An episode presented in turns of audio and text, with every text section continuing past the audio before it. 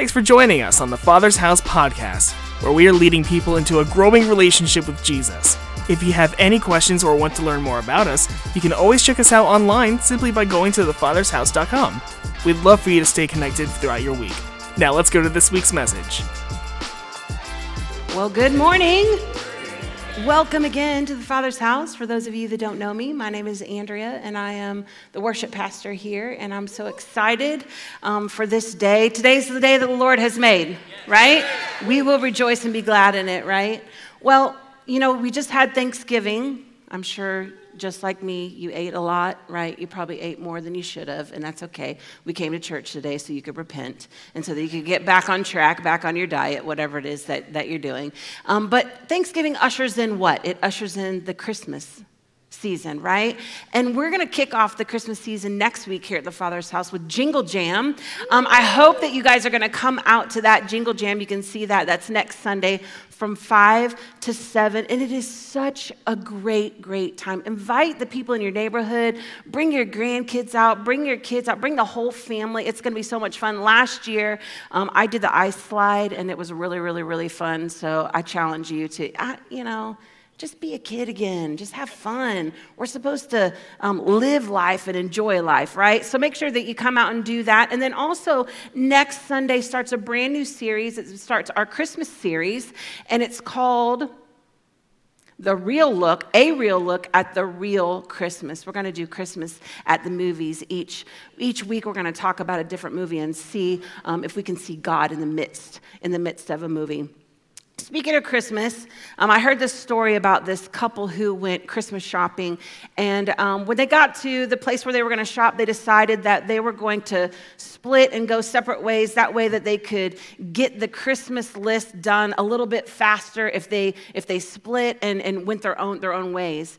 Well, they decided that they would um, meet at a certain specific location at um, a specific time, and uh, so they were off and running and went. Well, when it came time for them to come back together and to meet back, the wife, of course, the wife, the wife came back and um, she, she looked around. She didn't see her husband anywhere. And she's like, okay, well, you know, maybe he's just, you know, finishing up and he'll be here in a few minutes. So she sat and she waited and she waited and she waited and she waited. And as each moment went by, she grew angrier and angrier. And well, finally, she picked up her phone and she called a cell phone. And she said, I have been waiting here for more than 30 minutes. Where are you? To which he said, Oh, my darling, do you remember when we were at that jewelry store and you fell in love with that beautiful diamond necklace? And I told you that I couldn't afford it, but that I would buy it for you one day. And she said, Oh, yes, sweetie, I remember. And he said, I'm in the sports bar next door watching the game. Men, young men, boys, if you're taking notes today, don't do that.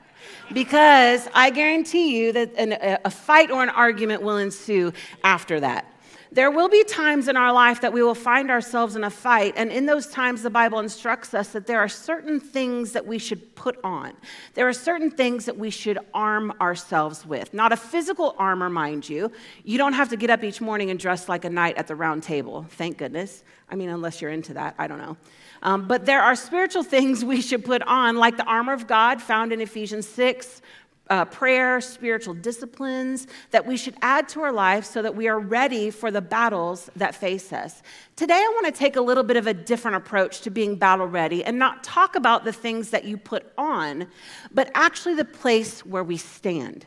And I want to ask you is your battleground battle ready? Let's pray. Father, um, I thank you so much for the um, great worship, your presence in this place. Um, Father, the opportunity that we have that we get to come into a comfortable building with comfortable seats and we get to worship you this morning. Father, open up our ears, we open up our heart, our eyes to see you today and for what it is that you want to teach us in these next few moments. We will listen intently, God, with the attitude of, I'm going to take a next step today. I'm, I'm going to leave here changed in the name of Jesus. And all of God's people said, Amen. Amen. we all have ground in our life.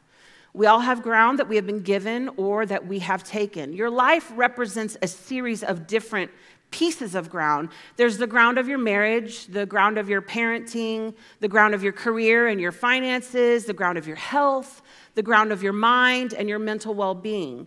And now the Bible teaches, and I know and I have experienced, that there is a full on assault on the ground where we stand.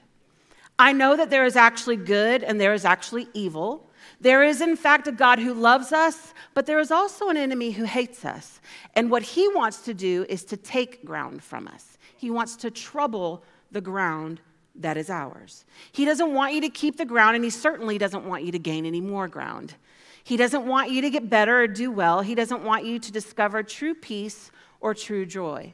Now, there is a call for us not to just dress right, but to know how to hold our ground. Today, I'm going to help you in your battleground.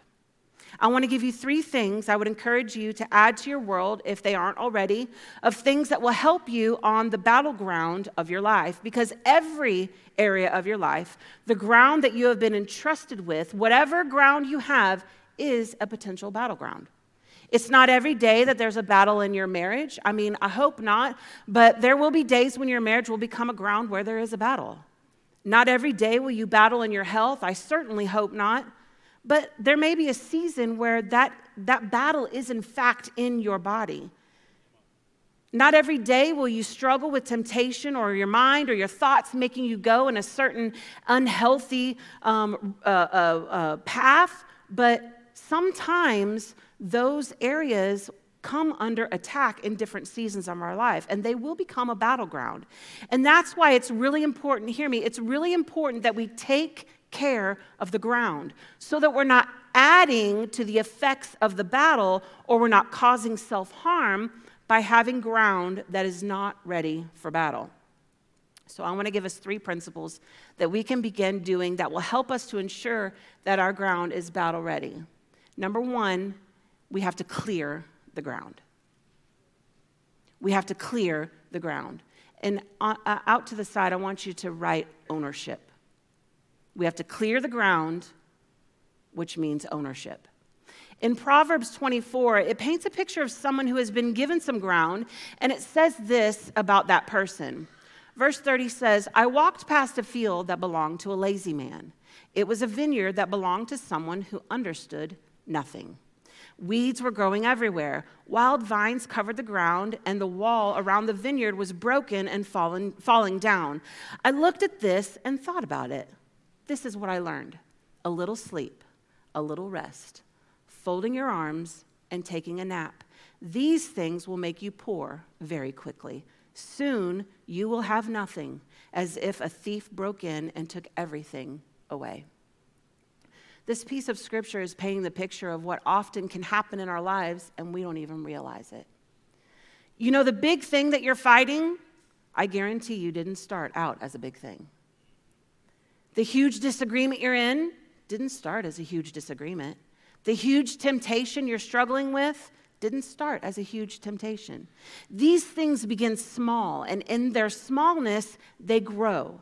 And if we leave them lay on the ground of our lives, when it comes time to have a battle, we'll find ourselves with things we could have taken care of earlier, now adding to the problem that is currently in front of us. See, this person was given ground, and rather than keep their eye on the ground, rather than clear the ground, they're saying, I'm going to just fold my arms, I'm going to take a little nap, and I'm just going to let the ground do its thing. How many of you know that if you have a garden and you just let the garden do its thing, it in fact will do its thing? Right? Even I know in my lack of gardening skills, if I do nothing, that weeds are going to grow, something is going to grow, thorns are going to, all of the undesirable things are going to grow. But it's so true in all of our lives. Whether you're active in the garden of your life or you sit back, both ways, something is going to grow. But one way is what you do deliberately to bring beauty, and the other way is where you're sitting back, folding your arms, and letting anything grow in your life. Now, let me just make one clarification. I'm not saying that you can't take a nap and rest. You very much can. I enjoy many naps. But what this is talking about what this piece of scripture is talking about is that we just allow things to happen and we don't keep our eye on anything. Some of you, this whole time, have been very um, focused on the mess that Sean made on the stage, and it's really been bothering you. But this is a picture of what a lot of our lives look like. As we're doing life, as we're going about life, things are being littered, excuse me, things are being littered in our life. And if we're just busy doing our thing, um, whatever we're doing, we can be negligent to those things that are being littered in our lives, and we can kind of turn from it and not pay attention to it. And then it just begins to grow and to grow and to grow. See, the enemy, he loves to litter your life with lies. Some of you in this place, some of you that are watching online, your life is littered with lies. The ground of your life is covered with lies. I'm not good enough. I'll never amount to anything. I can never achieve anything. And he loves it that those lies are laying on the ground of your life and you're doing nothing to remove them because what happens is that when a battle comes, we're already struggling with all of those things, and those things are already tripping us up and are becoming a, a hazard in our path. And how many of you know if you want to have the best advantage in battle time, you can't have all of this around your feet. You're going to trip, you're going to stumble, you're going to fall. I'm trying not to. I didn't wear the right shoes to be going up and down stairs today. But some of, some of us have litter of gossip in our lives, in, in our lives. And it's hindering us from moving forward in healthy relationships. Some of us have litter and garbage and trash of past offenses in our lives, and it's crippling the ground of our marriage to where we can't move forward and we can't become healed and we can't be whole. Some of us have litter of fear and intimidation, and it causes us to live smaller than what God has called us to live and how He's called us to live. But God is saying to you today, I can't pick it up for you. It's your responsibility. See, see, clearing the ground means that we take ownership of our lives. It means that we take ownership and we say, no longer am I going to let stinking thinking, behavior, offenses, um, uh, uh, negativity, stress, no longer, no longer am I going to allow people or circumstances to litter my life anymore. I take ownership and I clear the ground. So, what we have to do is we have to learn to spiritually pick up our broom and we have to say, That doesn't belong in my life. I'm going to clear the ground. That negativity doesn't belong in my life. I'm going to clear the ground. That offense does not belong in my life. I'm going to deal with it and I'm going to clear my ground. Some of you are waiting for someone else to clear your ground for you, but they cannot do it. And some of you might be here today and say, Well, I didn't drop that litter on my ground, I didn't cause that mess. And I, I, get what you're saying, I hear where you're coming from, but that's really not the issue. It's on your life. So it's your responsibility to be a steward of the life that God has given you, and you have to clear the ground. You have to get in here, roll up your sleeves, take a deep breath, and you have got to get out the broom and you have to clear the ground.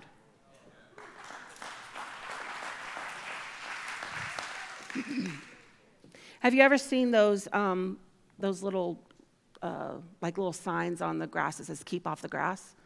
Somebody's saying, I've worked hard to make this grass look like this. So you have to have permission to come on to this. See, some of us let everyone walk all over our life. Everyone's opinions on the lawn of our life. Some of our ground is scattered with so many different voices, and you need your battleground to be cleared. Clearing the ground requires ownership and it requires diligence. It requires an eye to areas that otherwise might be negligent. Now, you might be sitting here and going, okay, I get what you're saying, I hear what you're saying, but I don't even know where to start.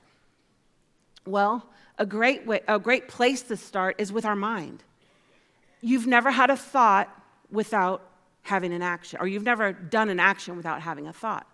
So, I'm saying to you, maybe a great place to start is your thought process. And starting tomorrow, we're going to start a brand new YouVersion um, Bible study on online called Reset Your Mind. Reset Your Mind. It's a five day study. You can find it by going to thefathershouse.com, scrolling down till you see that graphic, click on the graphic, and join the plan. And all of us can do this together. All of us can do it together. You have an opportunity that you can, at the end of the, the little devotion for the day, you have an opportunity that you can, you can type something. Maybe it's something that God said to you um, that maybe would be an encouragement to somebody else. So make sure that we do that. Go to thefathershouse.com, click on that graphic, and let's get signed up. Because listen to me, this teaching here today, you can't just sit and listen. No teaching should you just sit and listen. The word says that we're not just to be hearers of the word, we're to be doers of the word. There is action to take every single step of the way.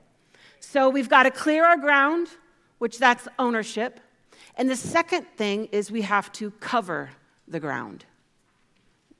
It sounds kind of counterintuitive, but on the uh, next to that I want you to put lordship. Cover the ground means you have lordship. Covering your ground sounds like this in Romans 12. So here's what I want you to do God helping you. Take your everyday, ordinary life, you're sleeping, you're eating, you're going to work, and walking around life, and place it before God as an offering. Embracing what God does for you is the best thing you can do for Him. Don't become so well adjusted to your culture that you fit into it without even thinking. That goes back to Proverbs 24. We can't be lazy. Instead, fix your attention on God. You'll be changed from the inside out. You need not only ownership of your ground, but lordship of your ground. Is the ground of your life covered by the one who gave you your ground? What I mean by that is in every area of your life, have you recognized it? Have you recognized that you cannot do it alone? And have you asked for cover support, and prayer. I, I, I love uh, this. Uh, I, I, was thinking about what's like an example of what we see, how we see this played out when we do child dedications here. We see that played out right in front of us. That family comes and they say, This is not my child, this is your child, God. And we are dedicating um, this child back to you. We need help. We know that, I mean, uh, our children don't come with a, um, a, a manual, do they? Or do they? The Bible. But, and then, and then you know, we, we, we, we stand up here and, and we, we partner with, with Kid City and we partner with the congregation and we're going to pray for one another and we're going to raise this child in the way that this child should be raised. That's a great example of what this means of lordship over the area or over the ground of parenting looks like. But you can't just cover the ground of your life once in a lifetime. You have to cover the ground of your life all the time. Is the ground of your marriage covered? Is the area of finances covered with lordship and prayer and faith? Has the ground of your relationships got some covering of God's lordship on them, of God's wisdom in them? I think actually that we have lost what it means, what, what, what the word lordship means. I don't, I don't think we really understand what Lord or Lordship means. See, a lot of times, a lot of times, what I see happen, and, and even in, and sometimes in my own life, what happens is this is what it looks like. You're driving down the road and you see Jesus on the side of the road, and you say, Oh, hey, Jesus, why don't you just get, out, get on in the trunk? And he gets in the trunk and you shut the door and you just keep on driving. You keep driving to where you want to go and how you want to drive to get there. But then you get down the road and all of a sudden you get a flat tire. And you're like, oh, Jesus, I need you to help me for a second. Come on, can you come out of the trunk? Can you help me? And he helps you fix the tire. And then you're like, okay, cool. Back in the trunk you go.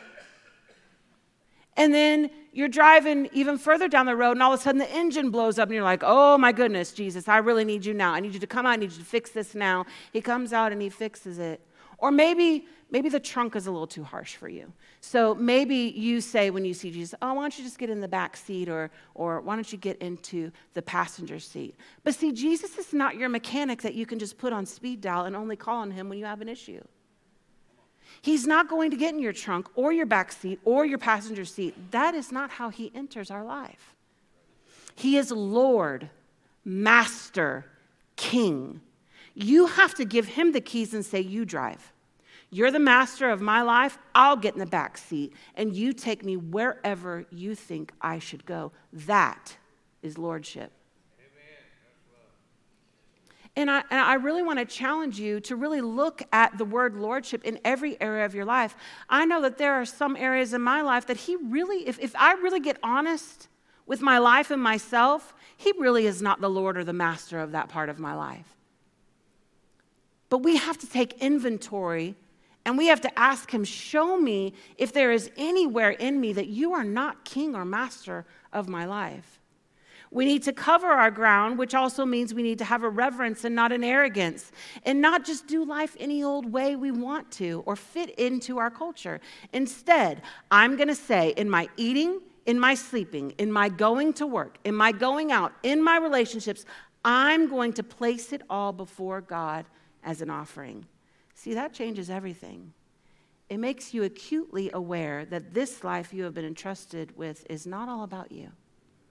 It's not all about me. But there is someone greater and someone in it all and through it all. We've got to cover the ground. Once you've cleared the ground and covered the ground, you've got to keep the ground.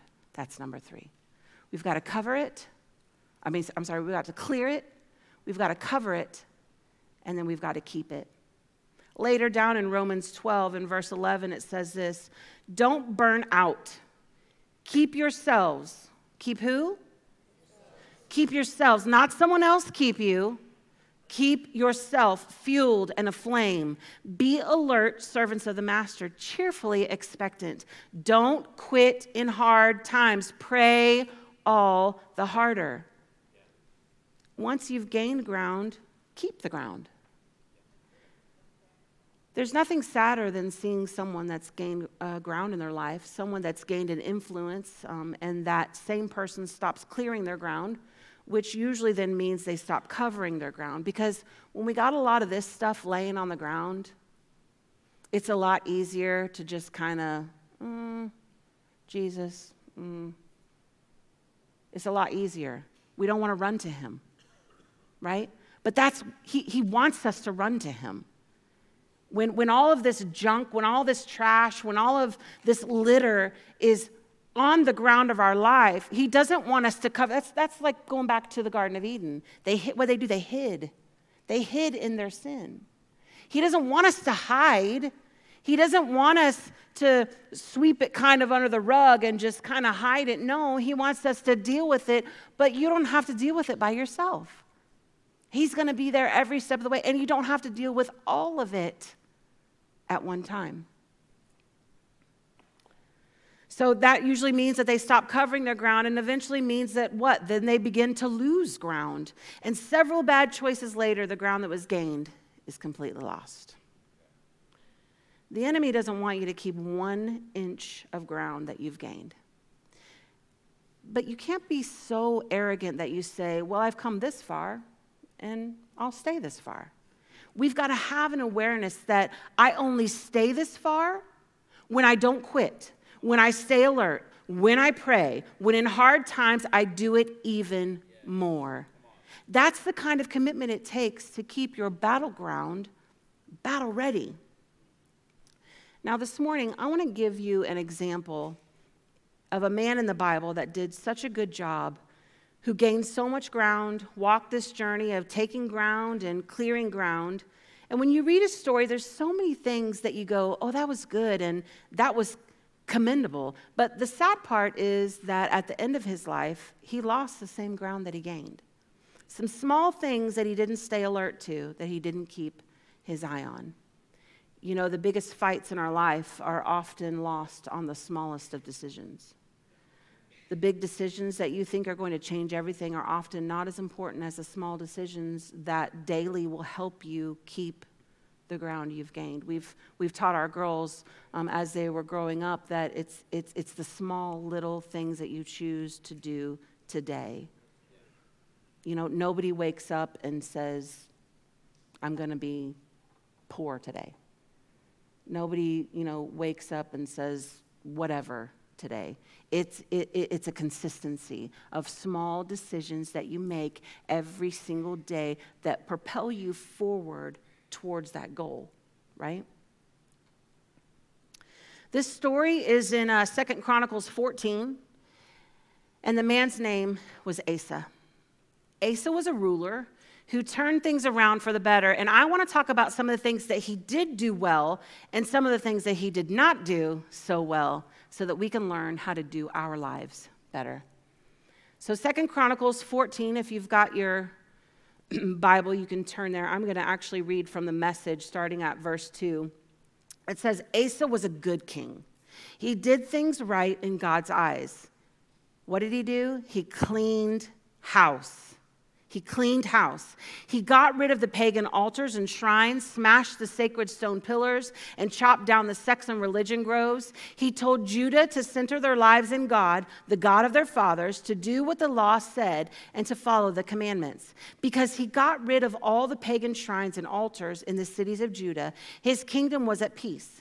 Because the land was quiet and there was no war, he was able to build up a good defense system in Judah. God kept the peace. And in verse 7, it says Asa said to his people, While we have the chance and the land is quiet, let's build a solid defense system, fortifying our cities with walls, towers, gates, and bars. We have this peaceful land because we sought God. He has given us rest from all our troubles. So they built and enjoyed prosperity. So, what did Asa do? The moment he got into kingship, the moment he, he um, became ruler of this land that he was entrusted to, what did he do? He said, I'm going to take ownership. I don't like this over here. This is not right over here. This does not line up with who God is. So I'm going to what? Clear the ground. He took ownership and he said, I'm going to be a good steward of the ground that I have been entrusted with eh, under my ruleship that I'm going to clear the ground. I love this wisdom that he had when, when it says, uh, while we have the chance and the land is quiet. When is it a good time to prepare for war? When the land is quiet. When is it a good time to build into those children? When the land is quiet. Don't wait until they're 18 years old and their life is a mess and they're falling apart to try and impart some wisdom now to them. When is the time to build into and strengthen your marriage? When the land is quiet, not when you want to kill each other. I don't know about you, but when I'm in that space with my spouse, I certainly don't want to fortify the walls. Right?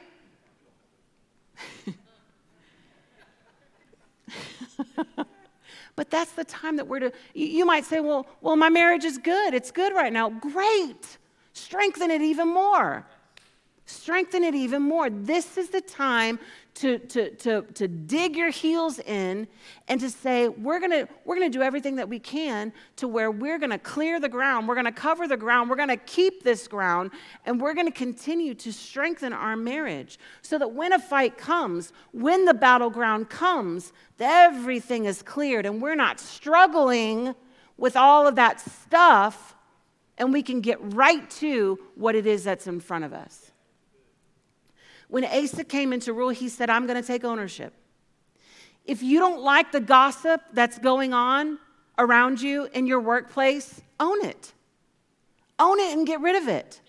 If you don't like the behavior that's happening in your kitchen, own it. Get rid of it. Deal with it.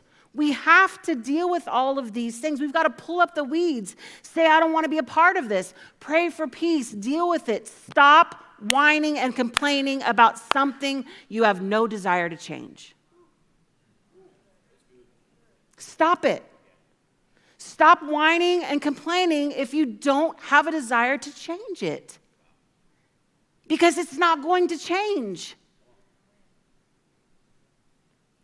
If you want to see a difference, you have to say, I'm going to clear the ground. I'm going to get rid of the garbage in my life. It's been there for way too long. It's affecting my attitude, it's affecting my job and relationships, and I am going to get rid of it. I don't want it in my life anymore. I'm going to pick it up and get rid of it. Everybody say, own it. Everybody say, own it. So Asa said, while it's quiet, let's get busy. When you take ownership, it will require diligence. Now, Asa was very aware that where his ground was concerned, he needed lordship. He knew a battle was ahead of him, and he was way outnumbered. Some of you may actually be here today and feel outnumbered on the ground of your life. Let's go to God's word and see what Asa did in that moment where he felt outnumbered.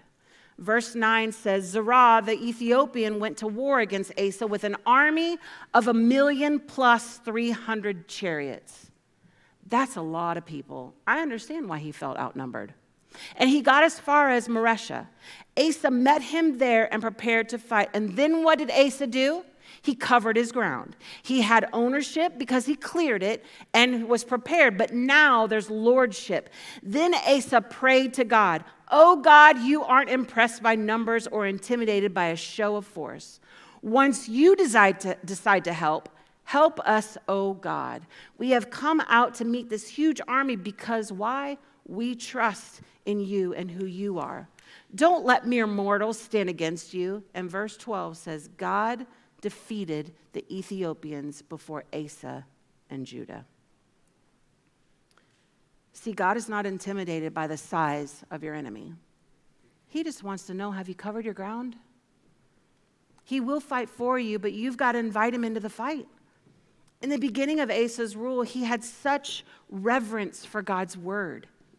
And he had such reverence for God's voice in every part of his ground, and he kept the ground in his stewardship of it.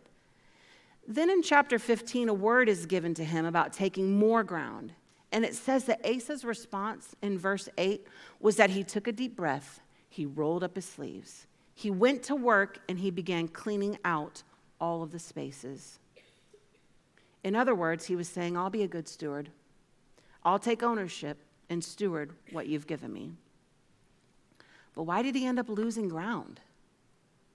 Up to this point, it sounds like he was doing a pretty good job. See, on the other side of Asa's story is where he once had ownership and he was diligent.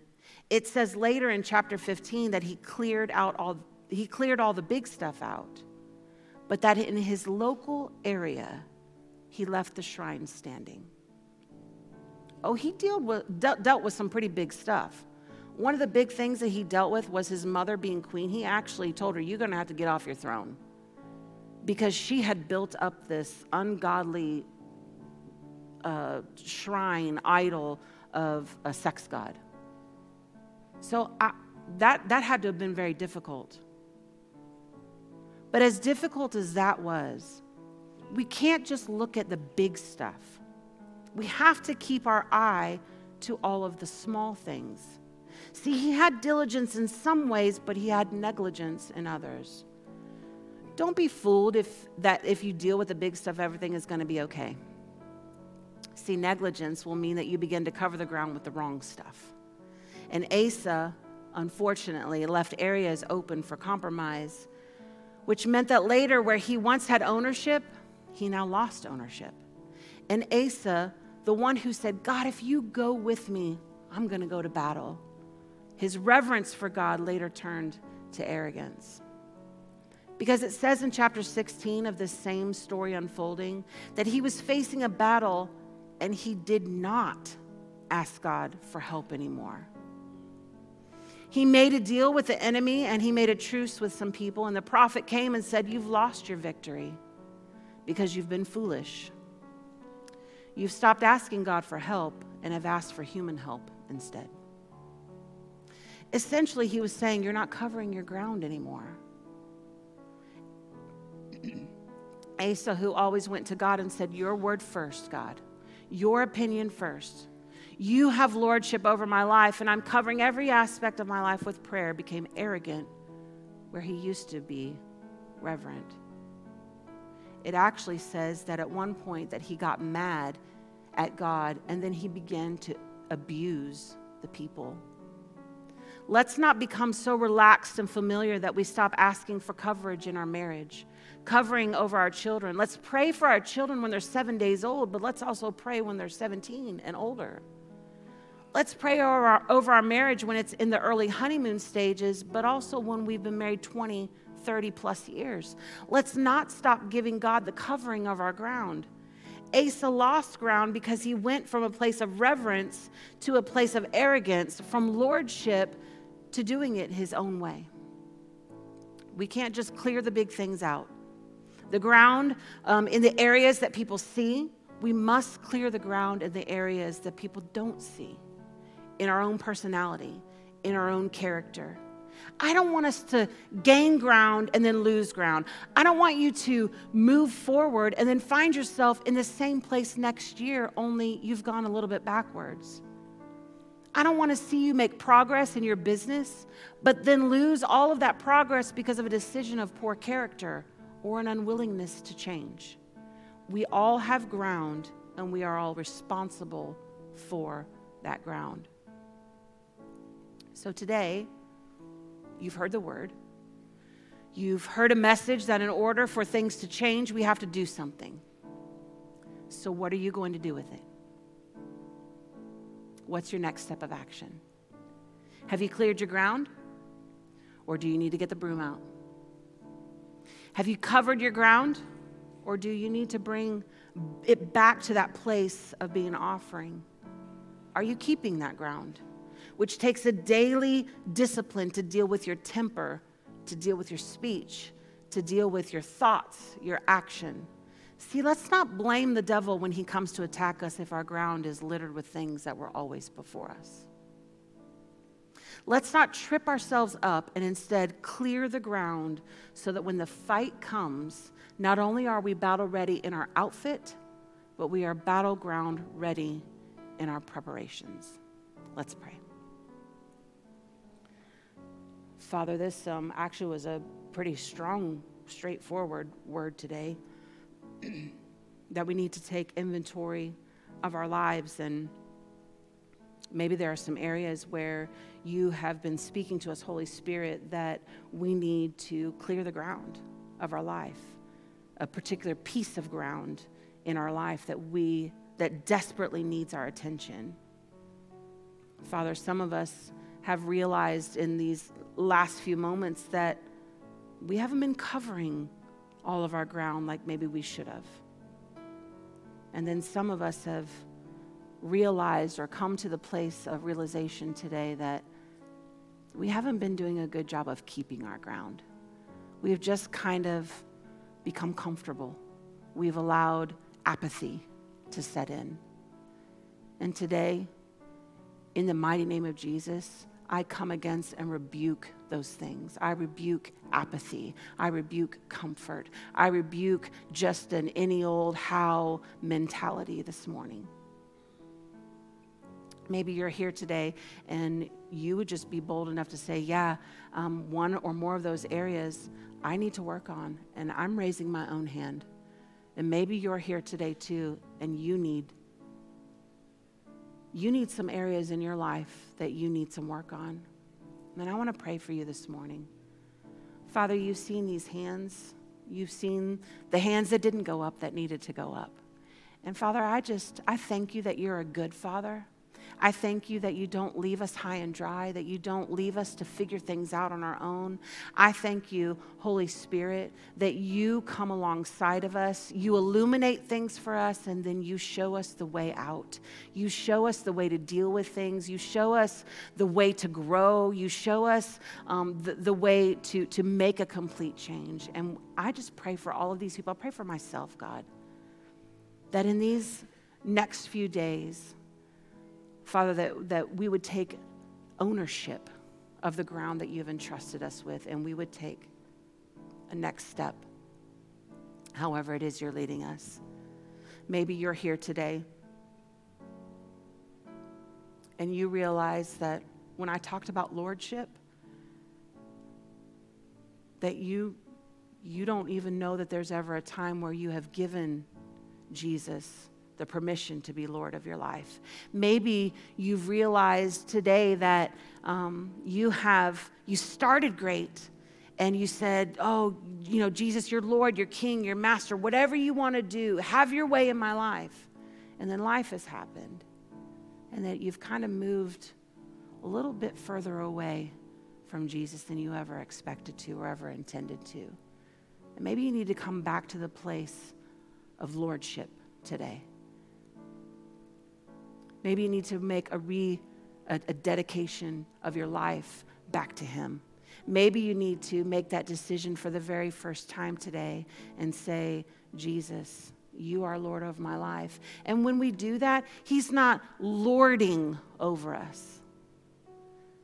When we say yes to Jesus, when we confess with our mouth that He is King, He is the Son of God, that He rose, He died, He, he died and then He rose again to give you and I life, that now I have not only life, but I get every good thing that comes along with Jesus. I get His peace, I get His comfort, I get His provision, I get His wisdom, I get all of those things in my life.